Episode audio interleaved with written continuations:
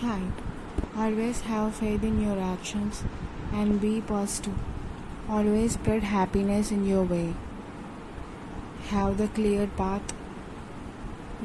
Have the right people, right situations, and right and right condition minding.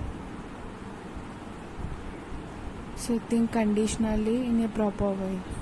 Plan everything in a disciplinary disciplinary way. So that you cannot fail at any cost. Get awareness in every situation you face because awareness is the key that can motivate us to get success in our life and in career.